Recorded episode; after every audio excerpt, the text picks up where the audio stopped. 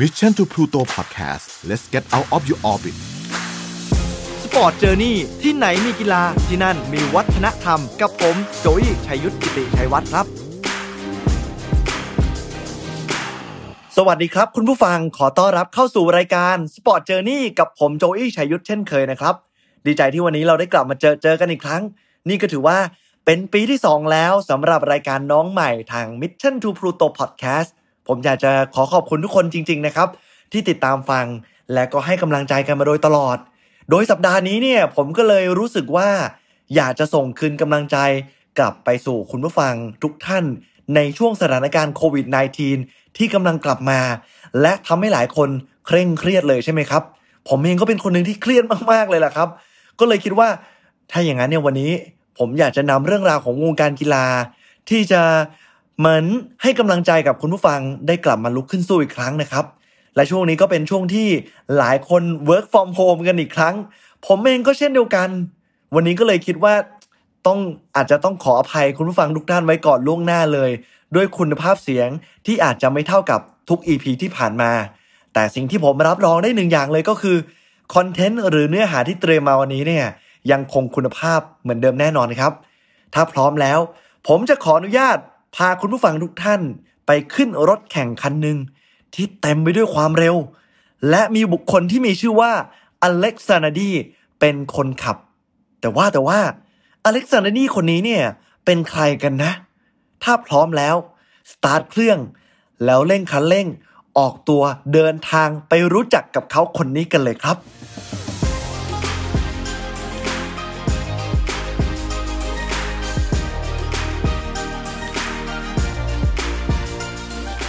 ชายคนนี้นะครับมีชื่อว่าอเล็กซานดี เป็นชาวอิตาเลียนนะครับเกิดเมื่อวันที่ 23 ตุลาคม ปี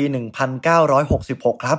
มีอาชีพเป็นนักแข่งรถสูตรหนึ่ง หรือว่าหลายคนเรียกว่าฟอร์มูล่าวันหรือว่าบางคนเรียกสั้นๆว่า F1 ก็ได้ครับ คุณผู้ฟังอาจจะไม่ได้คุ้นหูชื่อของอเล็กซานดีสักเท่าไหร่ ก็อาจจะไม่ต้องแปลกใจนะครับ เพราะว่า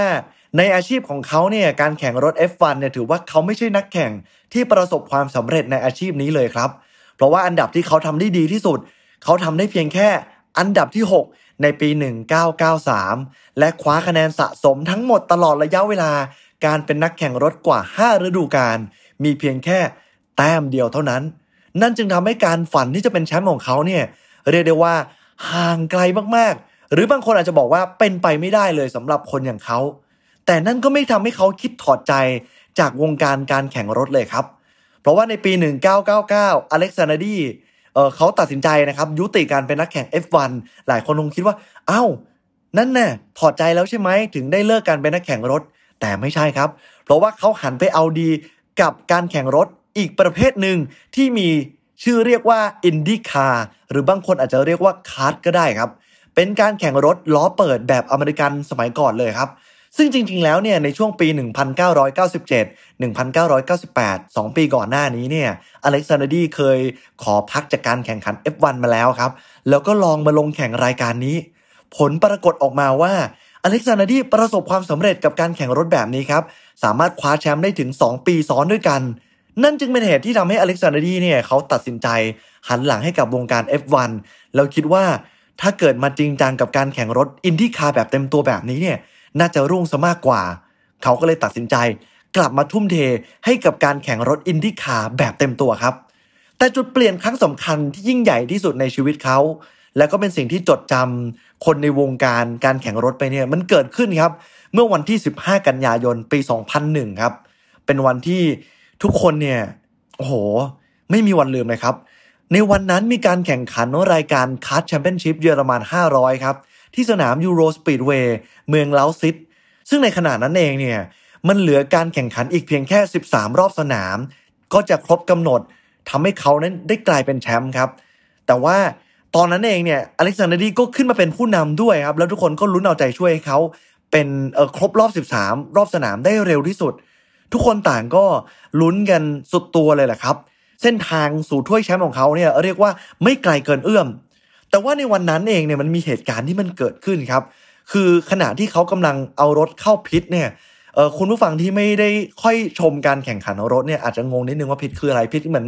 เหมือนการเข้าคอกเข้าไปเปลี่ยนล้อรถนะครับที่วิ่งเป็นเวลานาน จนดอกยางอาจจะเริ่มเสื่อม หรือว่าน้ำมันรถมันเริ่มหมด เพราะว่าวิ่งหลายรอบเกินเนี่ยก็จะมีการกลับเข้าสู่พิษ เพื่อเช็ครถเติมน้ำมันเครื่อง หรือว่าเติมน้ำมันอะไรประมาณนี้ครับ รถของเขาเนี่ยออกจากพิษออกมาได้ไม่ไกลนักหลังจากการเติมน้ำมันครับ แต่จู่ๆครับเครื่องยนต์ของเขาเกิดปัญหาเกิดขึ้นทำให้รถของเขาสูญเสียการควบคุม สิ่งที่มันเกิดขึ้นตามมาคือ รถของอเล็กซานดีเกิดการหมุนเคว้งเป็นวงกลมครับด้วยความเร็วในใช้ได้ในระดับหนึ่งเลยแหละครับ แล้วก็ไม่สามารถควบคุมรถได้ครับ มันหมุนไปหมุนมาอยู่กลางสนามแบบนั้นอันตรายแล้วก็น่ากลัวมากๆครับ และในจังหวะนั้นเอง เป็นจังหวะเดียวกันกับที่รถของผู้เข้าแข่งขันท่านหนึ่งเนี่ยกำลังพุ่งมาด้วยความเร็ว 320 กิโลเมตรต่อชั่วโมง เพื่อหวังว่าจะขึ้นมาเป็นผู้นำได้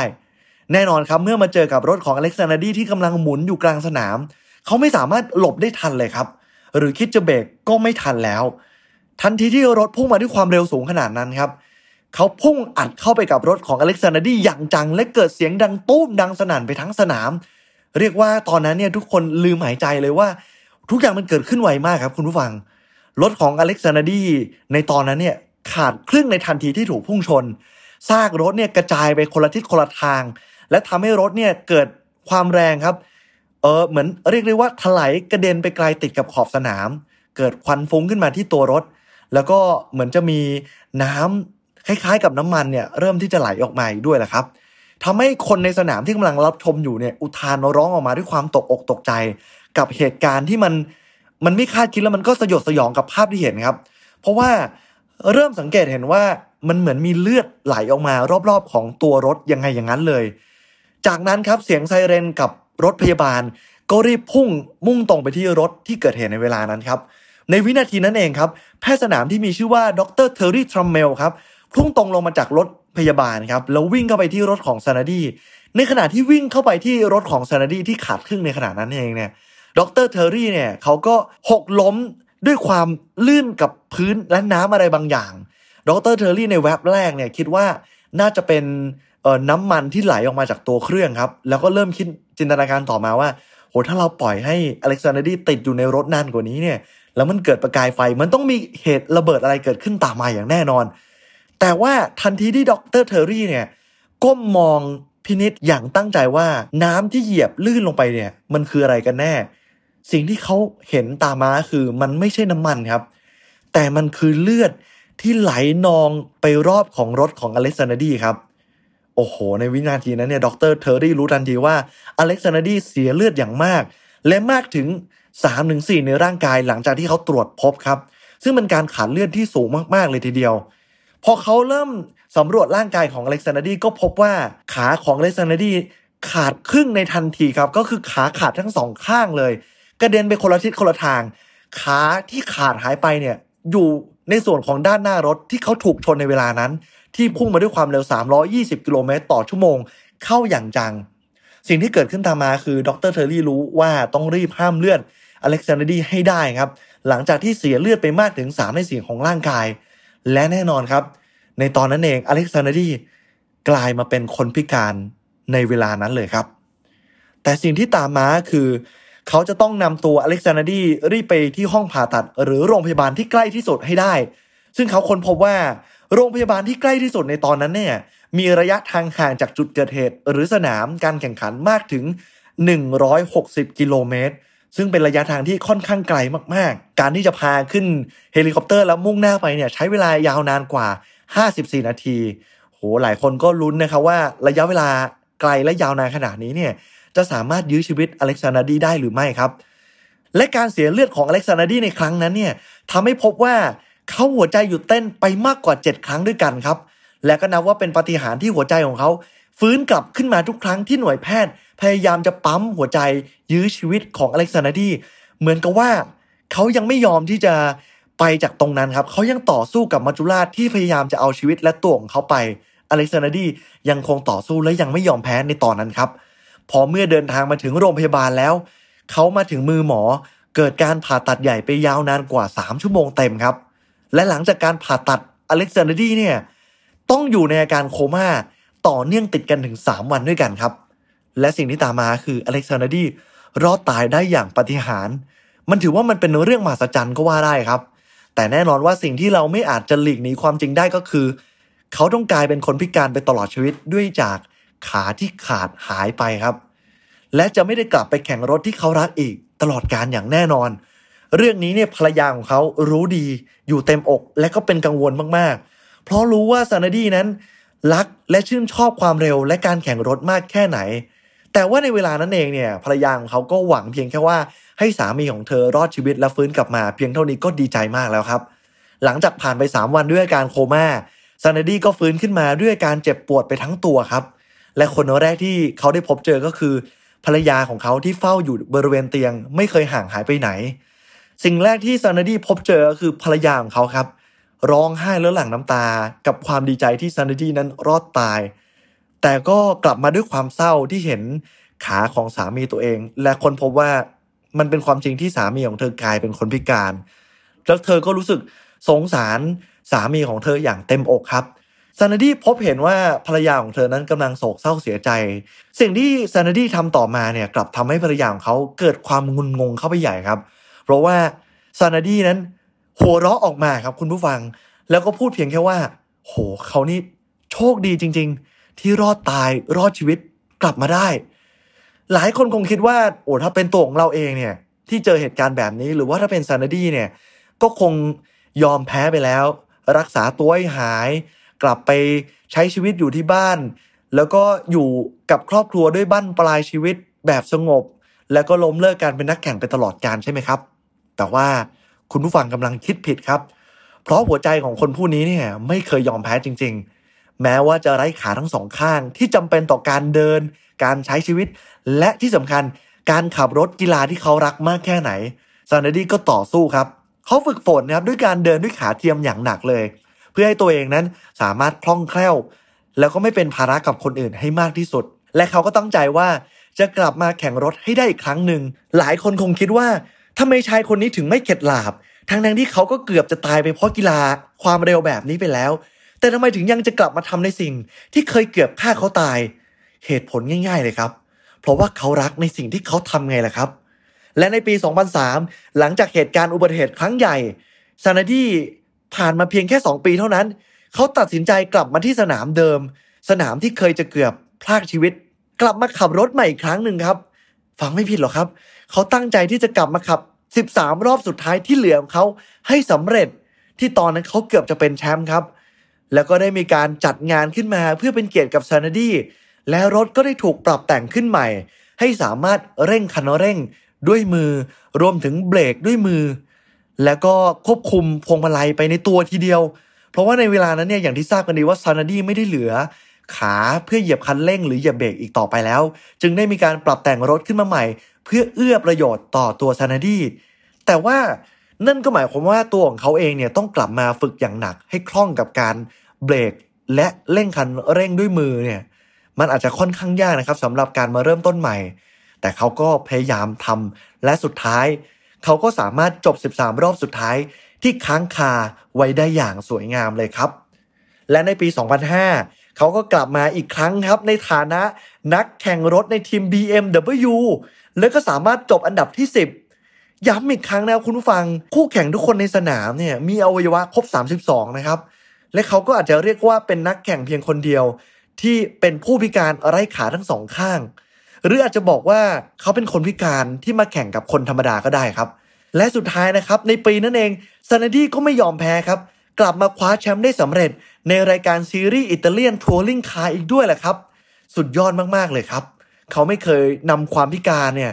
มาเป็นสิ่งที่จะเหนี่ยวรั้งในการที่เขาจะลงมือทำในสิ่งที่เขารักเลย เพราะเขาเชื่อว่า เมื่อเขาเชื่อว่าเขาทำได้ มันก็ต้องทำได้ครับ แต่ถ้าว่าชีวิตของเขาเนี่ยมันยังไม่จบเพียงเท่านี้นะคุณผู้ฟัง ความท้าทายของชีวิตของเขาเนี่ยมันเป็นเพียงแค่จุดเริ่มต้นเท่านั้น เพราะว่าตอนนี้เนี่ยแม้ว่าเขาจะกลายเป็นคนพิการขาทั้งสองข้างแล้ว แล้วก็เหลือเพียงแค่แขนทั้งสองข้างของของเขาใช่ไหมครับเขาก็เลยเริ่มกลับมามองว่า มันเหลืออะไรที่เขาพอจะทำได้ และถ้าเขาลงมือทำเต็มที่แล้วทำได้ดีเนี่ย มันน่าจะมีอะไรบ้าง เขาก็เลยหันมาสนใจกีฬาที่มีชื่อว่าพาราไซคลิงครับหรือว่าจักรยานผู้พิการ และก็ตัดสินใจลงแข่งขันในการแข่งขัน r e c u m b r a n t Cycle นะครับหรือว่าจักรยานเอ็นกายปั่น ก็คือเหมือนคล้ายๆกับเออที่ถีบจักรยานอย่างไงอย่างนั้น แต่ว่าเป็นการนั่งแล้วก็ใช้มือปั่น มันเป็นการประดิษฐ์เออรถแบบนี้เนี่ยสำหรับผู้พิการโดยเฉพาะเลยแหละครับ และสิ่งที่มันเกิดขึ้นตามมาก็คือ หลังจากที่เขาฟิตร่างกายฝึกฝนอย่างหนักและลงแข่งขัน เขาสามารถลุยคว้าสี่เหรียญทองสองเหรียญเงินในพาราลิมปิกเกม จากการแข่งขัน 2 สมัยในลอนดอนปี 2012 และลิโอเดจาเนโรในปี 2016 มาได้ สุดยอดจริงๆ ตบมือให้เขาหน่อยครับ โอ้โห เก่งมากจริงฮะ แต่ความสุดยอดของเขาเนี่ยยังไม่หยุดเพียงเท่านี้นะครับคุณผู้ฟัง เพราะว่าเขายังลงแข่งขันไตกีฬาระดับโลก อย่าง Iron Man World Championship ด้วยวัย 48 ปี ในปี 2014 และปี 2015 ตามมา 2 ปีซ้อนเลยฮะ โดยเริ่มต้นด้วยการว่ายน้ำเป็นระยะทาง 1.9 กิโลเมตร ด้วยแขนเพียงสองข้าง ไร้ขาในการตีหรือการปั่นน้ำหรืออะไรก็แล้วแต่ คือคุณผู้ฟังก็ทราบดีนะครับ ว่าการว่ายน้ำนี่มันเหนื่อยมากๆ ด้วยโหผมนี่มีขาธรรมดาเนี่ย ผมว่ายน้ำ2กิโล1.9 กิโลแบบนี้เนี่ย ผมยังเหนื่อยมากๆเลย แต่ว่าอเล็กซานดีทำด้วยแขนเพียงแค่ 2 ข้างเท่านั้นครับ และก็ต่อด้วยการปั่นจักรยาน handcycle นะครับ ระยะทางเนี่ย 90 กิโลเมตรไกลมาก ก่อนจะปิดท้ายด้วยการใช้รถโอลิมปิก wheelchair ระยะทางอีก 21.1 กิโลเมตร เหมือนเป็นฮาล์ฟมาราธอนยังไงอย่างนั้นเน่ะแข่งกับผู้เข้าแข่งขันคนอื่นๆ นับพันที่มีร่างกายปกติฮะ โอ้โห มีแต่เรื่องให้ผมว้าวไม่หยุดเลย ผมตื่นเต้นมากกับเรื่องของอเล็กซานดีฮะ และล่าสุดปี 2018 ซานาดีก็เพิ่งทำลายสถิติโลกไอออนแมนอีกครั้งครับ ประเภทผู้พิการด้วยเวลา 8 ชั่วโมง 26 นาที 6 วินาทีเท่านั้น ทุกอย่างไง มันเป็นไปได้จริง ๆ นะ หากเราเชื่อว่ามันเป็นไปได้ แล้วก็ลงมือทำมันจริง ๆ ครับ ในขณะนั้นเองเนี่ยซานาดีก็เคยให้สัมภาษณ์เอ่อไว้ในครั้งหนึ่งได้อย่างจับใจมากๆเลยครับ เขาพูดว่า I see the human being is an incredible machine totally undiscovered in many ways every one of us has a hidden tank of energy that comes out when it is need เขาเปรียบว่ามนุษย์ทุกคนเนี่ยคือเครื่องจักรที่เต็มไปด้วยความมหัศจรรย์ครับ ซึ่งจริง ๆ แล้วเนี่ยพวกเราทุกคน